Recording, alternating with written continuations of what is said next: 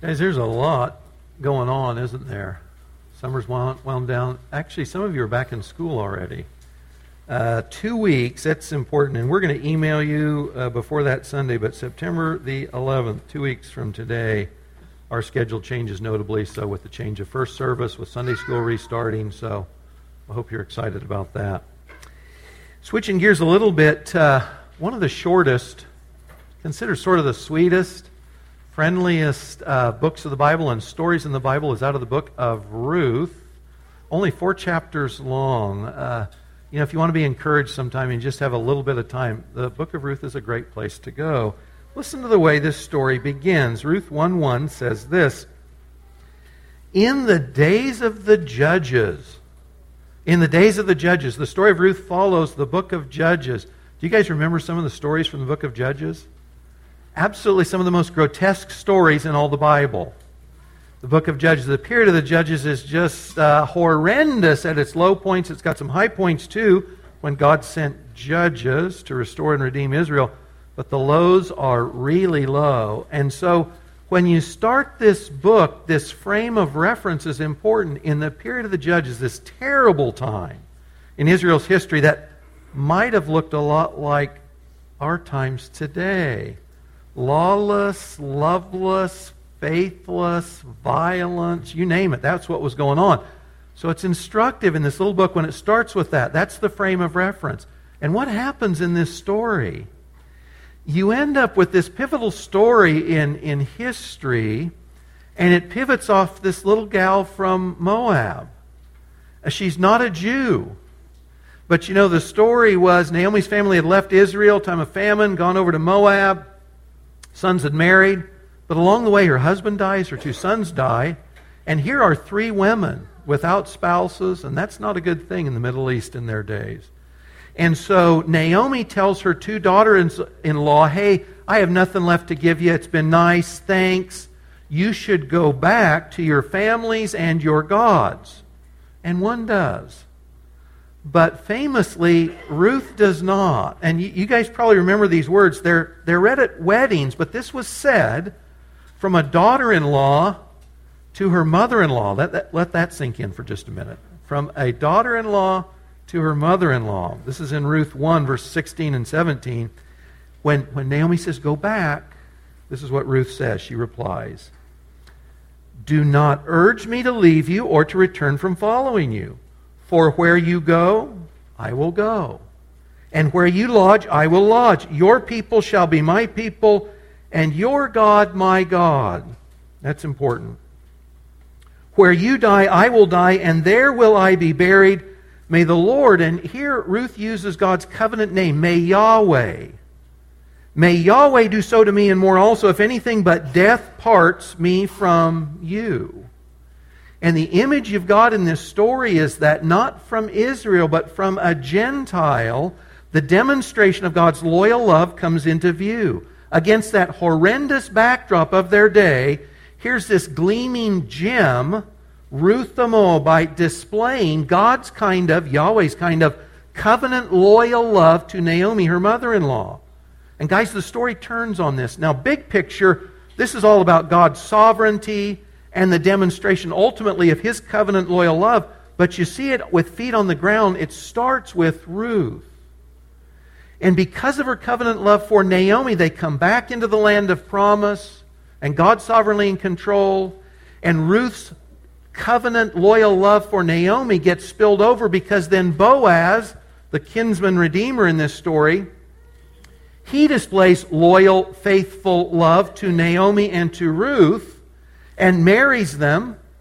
God's loyal love in all of that shines through because, of course, they have a little boy named Obed, and Obed has a little boy named Jesse, and Jesse has a little boy among all of his sons named David. That the line of Christ, the line of God's promised kings in Israel, and then ultimately the Messiah, come about in this story, in this bleak, bleak setting of loyal love displayed by one little Moabite woman and on that, the hinge of world history is turning. Is that wild? Loyal love, starting with Ruth, overflowing through Boaz, all under God. God's loyal love coming through in these dark, dark times. the book of Ruth displays both God's sovereignty, but it's also a living demonstration of his loyal, redeeming love. Guys, one of the terms in the book of Ruth that's key, and this is a key term throughout the Old Testament, is in, in the ESV, it's translated kindness here three times. It's a word I've talked to you about before. It's the Hebrew chesed. Depending on your translation, or even in the same translation, this gets translated a little differently. So it might be read as mercy, loving kindness, goodness, faithfulness, steadfast love. This morning, we're going to use the, the term loyal love to define that term chesed. This kindness, mercy, goodness, loving kindness is a loyal dedication from one person to another. It's a commitment that persists. It's born of the faithfulness and dedication of the one giving it, not on the adequacy of its object. Loyal love. This kind of faithfulness and loyal love is used to describe God throughout the Old Testament. In fact, it's also the basis of believers' appeals to God in the Old Testament.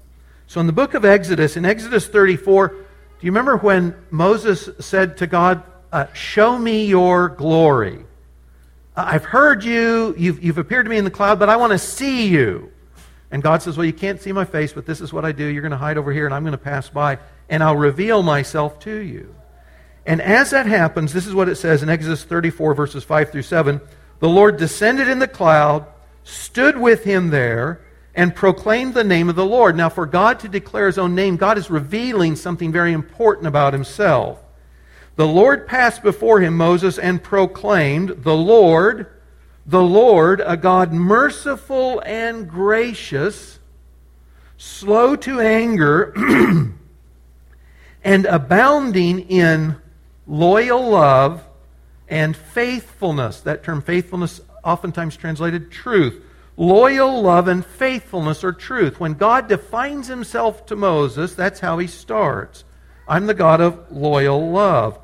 When you read from David, the psalmist and the king and the shepherd of Israel, Psalm 23, this is a psalm many of us have memorized without trying.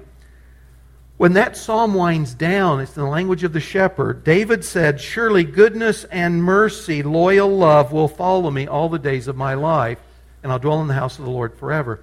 His confidence in God as shepherd and on God sustaining him and keeping him was based on his understanding that God had and displayed towards his own loyal love.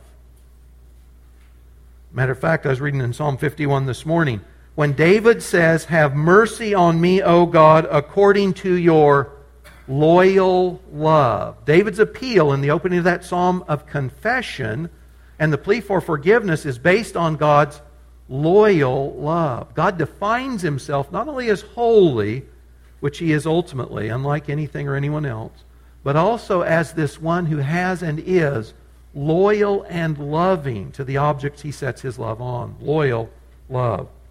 If you read through the Old Testament, you see that it's a story of God demonstrating his loyal love to those he set his love on. Isn't it interesting? Uh, when you're reading the story in Exodus, you know, Moses is up on the mountain with God, having a great time. God is writing the covenant with his own finger on the two tablets, and before the ink is dry, before the writing is finished, what's Israel doing down below on the plains? They're partying hard, and they're worshiping a calf. In other words, before the covenant, which is conditional, has been finished, they've already broken it. Now, what does God do anyway? He keeps covenant faithfulness. He leads them into the land of promise. There's a generation that doesn't go in, but that generation's children do. The nation broke the covenant before the ink was dry, and God fulfills his covenant loyalty, his loyal love anyway.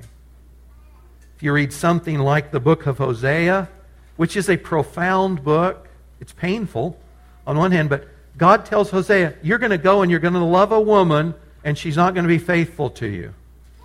She's going to be faithless over and over, and it's not going to be good. But God says, You're going to live out my story that I've loved a nation that has not returned faithful love to me but you're going to remain faithful because I remain faithful to my people, regardless of their faithfulness to me. The Old Testament is the story in part of God demonstrating his loyal love.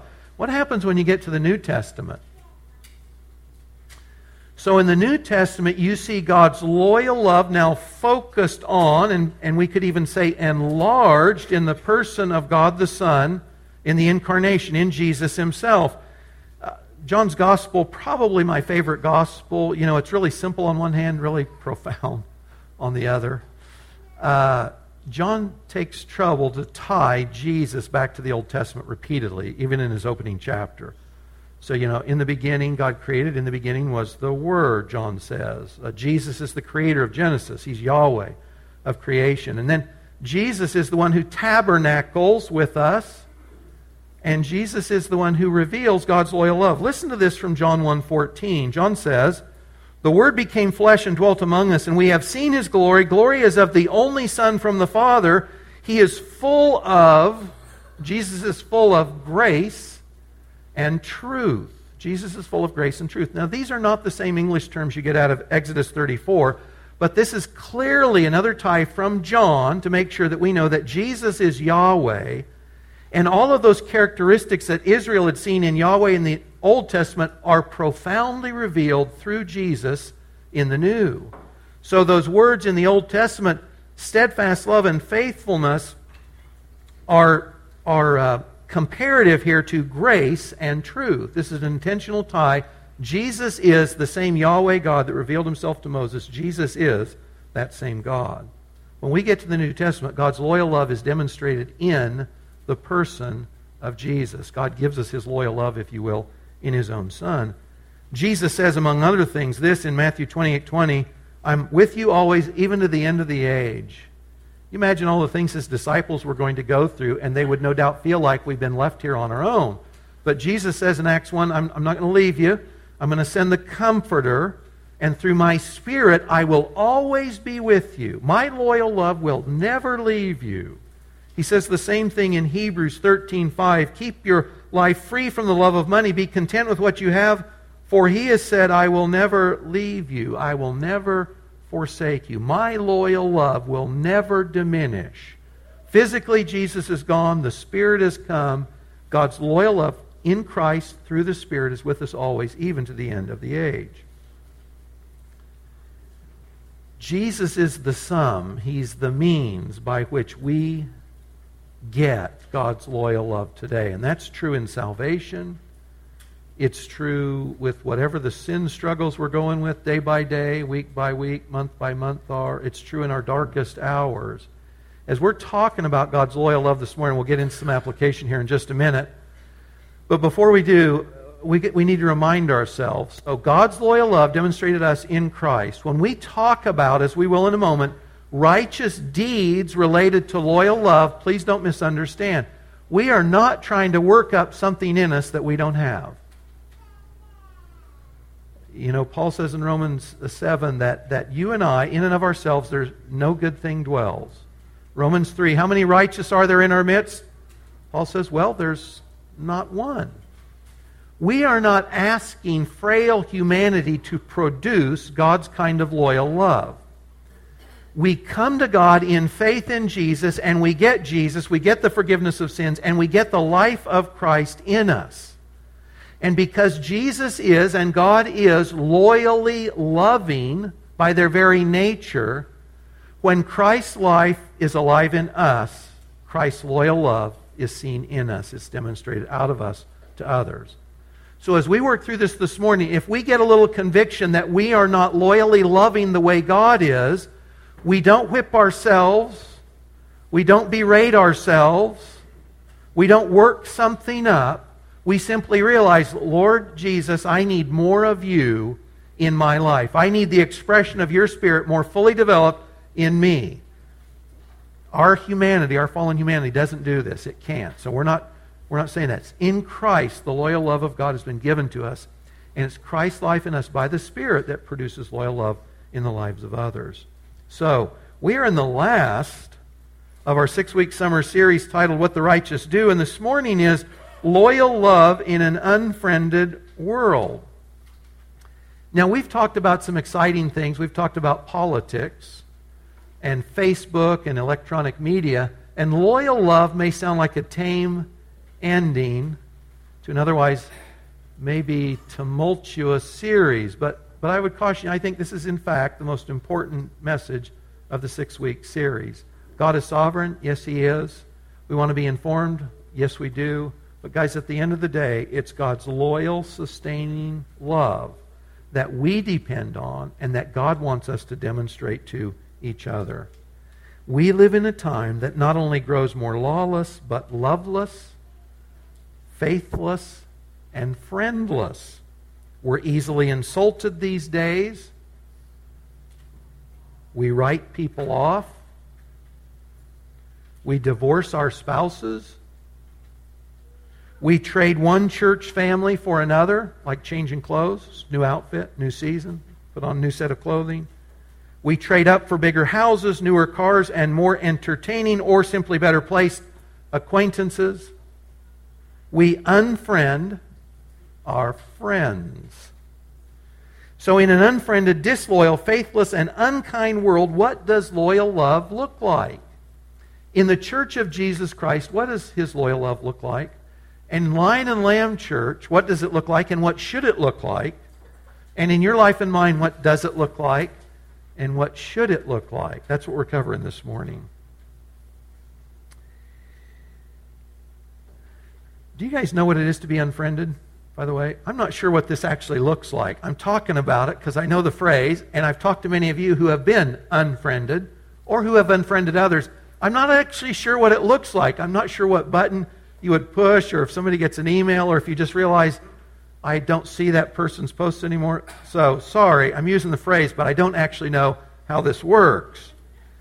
But in an online world of Facebook friends, if I share something on my page or yours that you don't like, you might, maybe you push that button. Who knows? I don't know. You might unfriend me. You might unfriend me, or I might unfriend you. And, and sometimes the reason for this is a little different, right? So, I may not know you. I may have never met you. I, have may, I may have no hopes of ever seeing you. And I may be your friend on Facebook. And if you unfriended me, it might be like, no big deal. I, we're, on, we're on different pages, and, and I'm unfriended. I'm okay with that. But as I've told you guys before, actually, this whole series started because of Facebook interaction within this own church. And people have been friended and unfriended by each other. And then, you know, you know what I've heard? It's like, did they really mean to unfriend me? Was that an accident? Or did they really mean that? And if they did, what do I make of that? Are we not friends? Did I offend them past the point of friendship, Facebook, or in person, face to face? Or what's going on with that? Facebook, unfriended. What did I say? Friendship is a tenuous thing these days. Loyal, loving relationships are few and far between. You know, without trying to, I ended up reading a book, I'm still in it actually. It's called Ordinary Sustainable Faith in a Radical, Restless World. Michael Horton is the author. I've got some excerpts because I think he puts his finger right on the money on a number of things that we're talking about today and several others as well. But listen to what he says just about the tenuous nature of our relationships and friendships. He says, and he's talking about young people today, but this could apply to any of us. He says, the experience of young people today is not one of being uprooted as much as of not having had any roots to begin with. As numerous studies indicate, this is just as true in evangelical churches, where the average person raised in our circles cannot articulate even the basic message of Christianity. He must mean other evangelistic churches not ours, surely. We're probably the exception to the rule, or maybe not. The internet is the quarry from which younger generations craft their own selves and then advertise a desired persona on Facebook.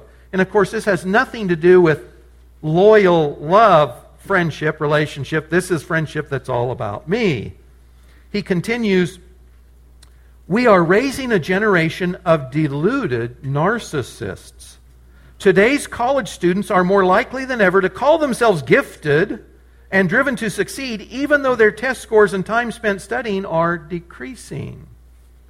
A number of recent studies points up the toxic psychological impact of media and technology on children, adolescents, and young adults, particularly as it regards turning them into faux celebrities. Can you say selfie?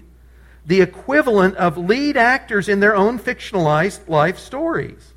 On Facebook, young people can fool themselves into thinking they have hundreds or thousands of friends. They can delete unflattering comments. They can block anyone who disagrees with them or pokes holes in their inflated self esteem. They can choose to show the world only flattering, sexy, or phony, photo, funny photographs of themselves, dozens of albums full, by the way. They can speak in pithy short posts and publicly connect to movie stars and professional athletes and musicians they like. Using Twitter, young people can pretend they are worth following as though they have real life fans when all that is really happening is the mutual fanning of false love and false fame. Using computer games, our sons and daughters can pretend they are Olympians, Formula One drivers, rock stars, or sharpshooters. On MTV and other networks, young people can see lives just like theirs portrayed on reality TV shows fueled by such incredible self involvement and self love that any of the real life characters should really be in psychotherapy to have any chance at anything like a normal life. These are the psychological drugs of the 21st century, and they are getting our sons and daughters very sick indeed. Isn't that telling? Now, I'm sure this is going on every place but Lion and Lamb Church, and I'm comforted by that, and I thank you for that. But maybe, but maybe some of that, maybe some of that, maybe a little of that's going on here too. And to the degree that it is, we're missing out, aren't we? Because that's not the life God has called us to. And it's really a life, friends, devoid of real friendship and God's kind of loyal love, defining loyal love. Um, when Kathy and I were talking about getting married way, way back, back in the day, back in a millennia earlier, actually, come to think of it, uh, I was moving back to Topeka from the Northwest where I love to live. And on the coast, on the Washington coast, matter of fact. And I'd come from Montana, the Rocky Mountains, God's country, big sky country. I've been living up there for almost three years. Kathy was in Lawrence. We moved back to Topeka to get hitched.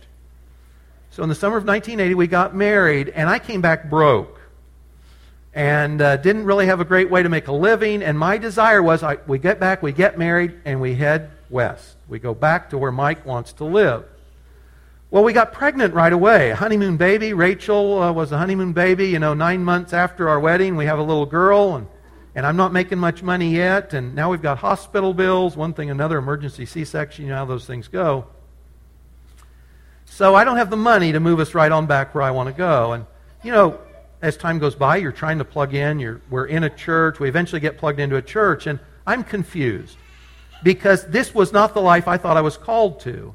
And it's like, Lord, would you just speak? I, we need a sense of where you want us. Where do you want us? And so, literally, during the worship experience, we've been praying, we've been fasting. Lord, do you want us to plug into this church? And uh, we're singing this song out of Isaiah. And the, the lyrics go that they will be trees of righteousness, the plantings of the Lord, that God might be glorified. And as we sang that song, I knew God was saying, Mike, this is where I'm planting you. This is it. You're planted right here. That was liberating on one hand, and it was a little hard on the other. Liberating, okay, there's clarity. We're plugging in with this group of people. A little disappointment because Topeka was not where I wanted to live. You know, my memory in Montana, literally, I was thinking about sitting in a car in Kansas, in Topeka, on South Topeka Boulevard in the middle of summer with no air conditioning, sweaty, sweating. That was my memory of Topeka. It's like, Lord, I don't want to go back, don't want to live there.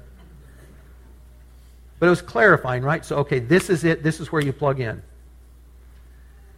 We made friendships in that setting, guys, that we still have today, 35 years later, that would never have occurred if we had simply moved on part of my struggle as time would go on was still, though, this sense of disappointment. Lord, could I go back? Matter of fact, guys, we have looked. I've looked at Colorado, Wyoming, Montana, New Mexico in the past. What's their tax rates? What's their job market look like? Because I was still looking for a way to head west. And one of the verses that has come back to me time and time again as I would pray and as I would read in the Word was Psalm 37, verse 3. And I knew it was one of those defining verses that God was speaking to me routinely over and over and over again. And it's this. In Psalm 37, the temptation is, for, is to look at the, uh, the proud and the well to do and to envy what they have. And David's looking at life from a different framework. And he says this Trust in the Lord and do good, dwell in the land and befriend faithfulness. Plant or, or grow where I planted you and be faithful, be loyal. Dwell in the land and befriend faithfulness. That one verse for me was defining year after year after year. Lord, I'd really like to move. Are we good to go now? Mike, grow where I planted you. Be loyal and be faithful. Delight yourself in the Lord, and He will give you the desires of your heart. Guys, if you don't have the desires of your heart, it's probably because we haven't made God and His things first. When we delight in the Lord, we tend to want what God wants. He's free to give us the, the desires of our heart. Commit your way to the Lord. Trust in Him. He will act. He'll bring forth your righteousness as the light, your justice as the noonday. Be still before the Lord and wait patiently for Him. But over and over, God would say, Mike, grow where I planted you. Stay in the land. Stay where you've been planted. And be faithful. Be loyal. Keep doing the things I've given you to do. When the wicked were flourishing, when their Facebook accounts had tons of friends, when their stocks rose, their lives appeared golden, God said, Stay where you're at and be loyal. Practice faithfulness and loyalty. Love the ones you're with. Practice loyal love to those God has put in your life. At a friendship level, we should have, we should know, we should be demonstrating loyal love, just related to friends, just friendships generally. You know, if you read in 1 Samuel 20, and it comes up, it's more than that one chapter, but that's an important chapter. 1 Samuel 20, the friendship of David and Jonathan is a big deal. So, Jonathan is the son of King Saul. And you know what that means? That means Jonathan is in line to be the next king. Only Jonathan knows something about his friend David, and Jonathan actually knows because he tells David, I know you're the next king. I know you're God's chosen one. I know God's favors on you, and you're going to be the next king. And in fact, he tells him, When you come into your kingdom, I'll be there at your side. And even though Jonathan could have, with King Saul, tried to get rid of David for his own benefit, he practices loyal love. He does whatever's in his power to do to protect David from his murderous father and to bless him. And these two friends make a covenant with each other. They formalize that friendship by making a covenant with, with each other. And basically, it was this If I have any power to bless you or your family, I will and I will never use my power to harm you or your family. Now, of course, Jonathan's life is cut short because with his father he dies in the war with the Philistines. David, who lives, who comes to the throne in 2 Samuel chapter 9, he's on the throne, he's elevated, he says this Are there any descendants of Saul left that I can show faithful, loyal love to? And guess what? Jonathan had a son who still survived, Mephibosheth. And David has him come and eat at his table. He gives him all the lands that had been King Saul's, gives them all back. And now he's a landed guy who has everything he could need. He's, he's crippled, but he's being taken care of. Guys, this is in a time when kings killed not only other kings or, or aspirants, they killed all their family members. So no one could come in and try and take the kingship away. You have exactly the opposite. Jonathan, you have saying, the guy that would be king, says to David, You're king, and I'll be glad to be there with you to serve alongside you. And then that gets flipped around when David says, out of loyal love, I'm not going to kill those who might otherwise be my enemies. I'm showing them the loyal love, the covenant, loyal love that Jonathan and I pledged to each other. Do, do you, and, and when, when I'm asking these questions, we need each personalize this. Do you have friends like that? Do you have friends that you know they'll do anything they can in their power to bless you? Or to help you in your time of need? And do others know that you are that kind of friend for them? This should go in both directions. It went in both directions for Saul or for David and Jonathan. Do we have those kinds of relationships, of friendships that are defined by loyal love, by that kind of commitment and care to others? Job said to a group of pseudo friends, He who withholds kindness from a friend forsakes the fear of the Almighty. That when it's in my power to bless or help a friend and I don't, I am not living in the appropriate fear and acknowledgement of God. Do we have those kinds of Jonathan and David friendships? Loyally bound friendships with others. Do we have those? How about just related to brothers and sisters in the faith in the local church? Do we have these just as a commitment in the bonds of Christ? Do we have those in the relationships we have within the church? Listen to Orton again, Horton again from his book Ordinary on this theme. He says, if our relationship with Jesus is like a contract, then we bring the same logic with us to church. God, you do these things and I'll do those things. Kind of like living under the old covenant. We choose a local church the way we choose a neighborhood, a phone company, or a new car. We might become a member or we might not. There may not even be membership since that would be too formal and interfere with a person's relationship with Christ. Instead, church leaders will bend over backwards to make sure people, at least the right people, are happy because they know you can go to the church down the highway, one that has a wider menu of options. With such an anonymity, there is, of course, no church discipline, that is, genuine spiritual oversight and care. It's all part of the contract. If you're not fully satisfied with the service, there are plenty of other providers out there to make you happy, at least for the time being. Now, the church as a business has sort of been a, def- a default model for several decades now. I don't know if you guys remember John Wimber.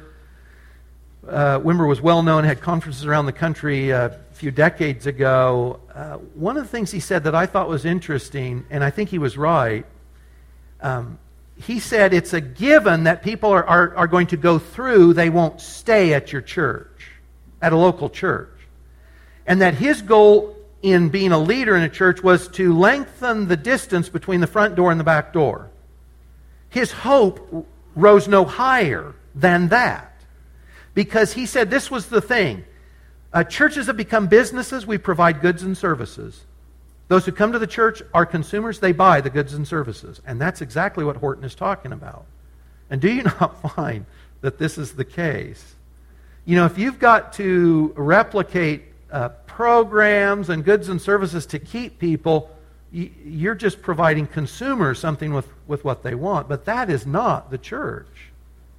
That model is not the New Testament church model. But that is de facto the way many churches are operating today. We don't want to be that kind of church. It's consumerism. And just like the selfies and the Facebook, it's all about me. So if I'm on church staff, you're here to make me feel important and I'm here to give you goods and services. And it's a, it's a contractual exchange. And that's what's going on in a lot of churches. There's no depth, though. There's no commitment. There's no loyal love. Contrast that with the New Testament church. Thinking of Acts chapter 4, verses 32 through 37.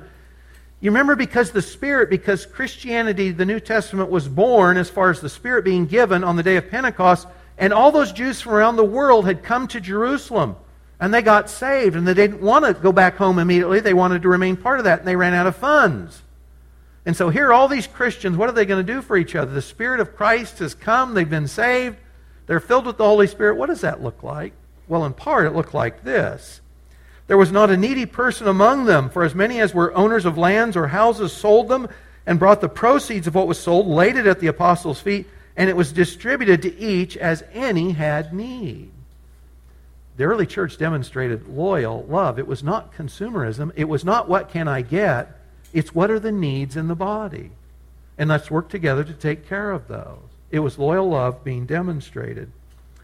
Uh, friendship, too, thinking of the bonds of loyal love related to marriages today as well. So thinking of friends, brothers and sisters in the household of faith. Now speaking of spouses, drawing from Horton again in the book Ordinary, he says this wrestling daily with whether they want to remain married to each other, Many couples seeking counseling expect a breakthrough, preferably in the first session. Marital problems are treated like medical problems. Make them go away. We can benefit from a good marriage conference, but then we return home and find ourselves back in the everydayness of actual marriage. It is there in the daily grind that we have to die to ourselves, loving and serving our closest neighbor. Nothing is more sanctifying than another person in our life.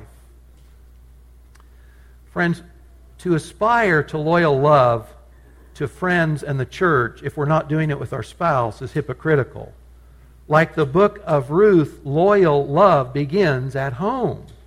It begins with our spouse, it begins with our children. If we're not practicing it at home, probably anything else that we're doing is a sham also. So, do our marriages display, and guys, with all the bumps, right? Everybody sins. Husbands and wives sin against each other. It's not that any of this is perfect. Friends sin against each other. We in the household of faith sin against, we blow it. Absolutely. With all of that, loyal love just keeps coming back. Or do we keep coming back in our marriages, in our friendships, and in the relationships in the church? Uh, entertain me and maybe help yourself. Work through this. This is brief test. Self examination here. This is on your study sheet, too, by the way. By asking ourselves just some questions. So the first question for me is very simple. It's simply Do you have friends? Do you have friends? Maybe we should qualify friends, too. Do you have people that really know you and care about what happens in your life? And that it's mutual, it's back and forth. And that you know you're there for each other. Do you have friends? Period. If you don't have friends, it's, it's worth asking why. You know, there's a, a, one of the translations of the Old Testament out of Proverbs says, He who would have friends must show himself friendly. If you look at your life and say, you know, I realize I really don't have friends, then we need to ask second question, why is that? You know, some of us don't have friends because we're not friendly. Because we're the selfie generation, it's all about me. You're to be my friend. I'm not a friend to you. That's not what this is about. You are supposed to be a friend to me.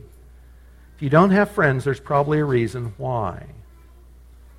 If you're not willing to befriend others, to get up out of your seat, to go out of your way, to be a friend of others, is it any surprise that you don't have friends?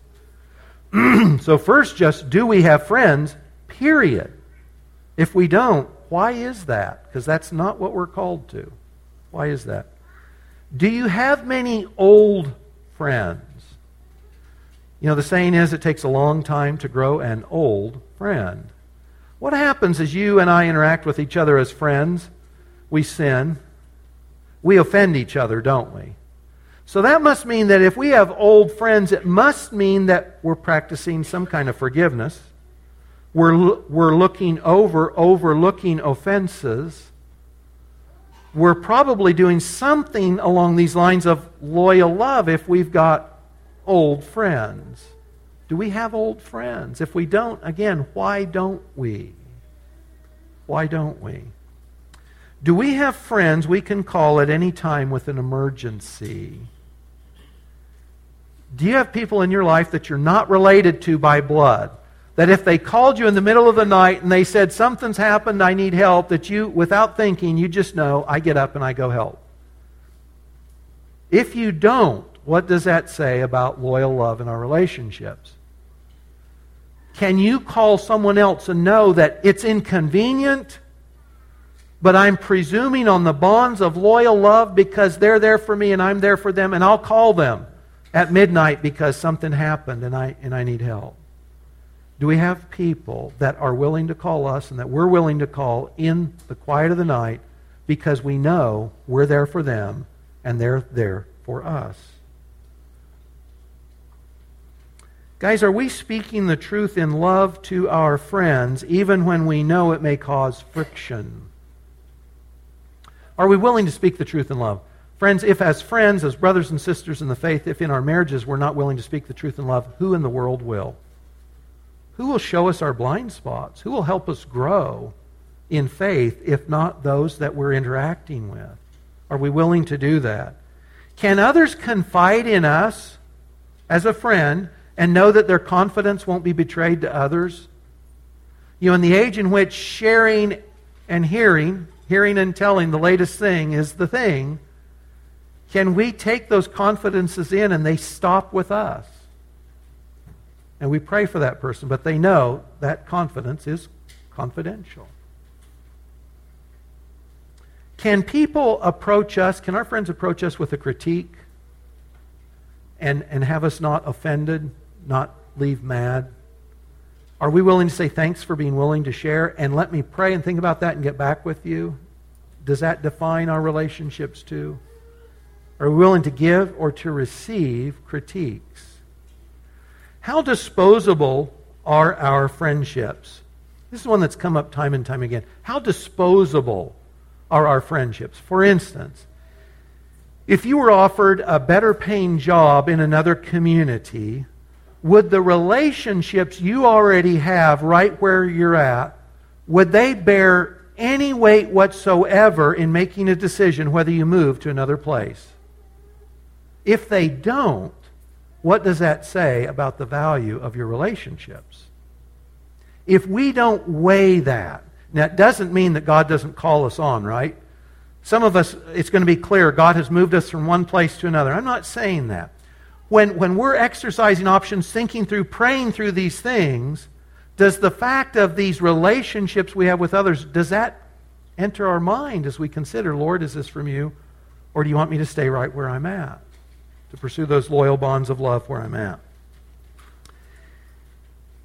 in an unfriended age when we're living out the faith in the bonds of loyal love, is that what, in fact, we're doing? Guys, we are going to start in five, a five week Sunday school class. That's in two weeks, September 11th, to introduce the concept of covenant membership in Lion and Lamb. The elders and the deacons think this is an important thing spe- specifically and strategically for us, and we'll explain some of that along the way. But my hope is that if you already consider Lion and Lamb your church home, that you will say so by becoming a covenant member.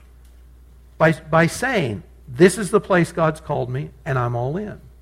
I'm bound in the bonds of loyal love here. And I don't mean that we simply sit through a Sunday school session and sign a form that says, I'm in. This is in part what covenant membership at Lion and Lamb means. By God's grace and as able, we will give generously of our finances and substance so the church family is adequately provided for and the church's missions are funded. That's economic. We will serve diligently with our time and talents. You know that time, for many of us, we have more time than we have money, or we have more money than time, but time and money are invaluable to most of us. You can only give time away once. You can't, one thing you do with time and it's done fellowship intentionally so that we are built up and are building up others in the common faith. That we're intentional about plugging in loyally, faithfully over time with others in the church. Pray regularly for our brothers and sisters in faith, for church leadership and missions. You know, we send out a church prayer calendar every month for a reason that we believe that we should be committed to each other in prayer. I hope you're using those. We should look for opportunities to invite others into the family of God through faith in Jesus Christ. This says that we share a love for others that's expressed through simply communicating the gospel, and we'll meet together regularly for corporate worship and teaching from the Bible. If in that Sunday school session, if you're still figuring out where God wants you, lion and lamb may not be it. And if it isn't, that's okay, because we want folks to be where God's called them to be, bottom line, for sure, for real. If it's here, we hope you'll plug in as a covenant member. If it's not, we hope you'll plug into the other local church, wherever that is, whichever that is, and do the same thing there because that's what we're called to. Last quote from Horton When everything turns on my free will, relationships, even with God, are contracts that we make or break. When everything turns on God's free grace, relationships, even with each other, become gifts and responsibilities that we accept as God's choice and will for our good and His glory. So, in closing, God give us a willingness to serve in the place and time He gives us. God give us faithfulness in difficult circumstances. God give us loyal love in our marriages. God help us live against the shallow, unfeigned, unfriended spirit of this age and demonstrate instead the love God has shown us in Christ. Closing with a verse from Psalm 11 Engaging in our time and spheres with grace and confidence, knowing that the Lord is righteous, he loves righteous deeds, the upright shall behold his faith. In Jesus' name, amen.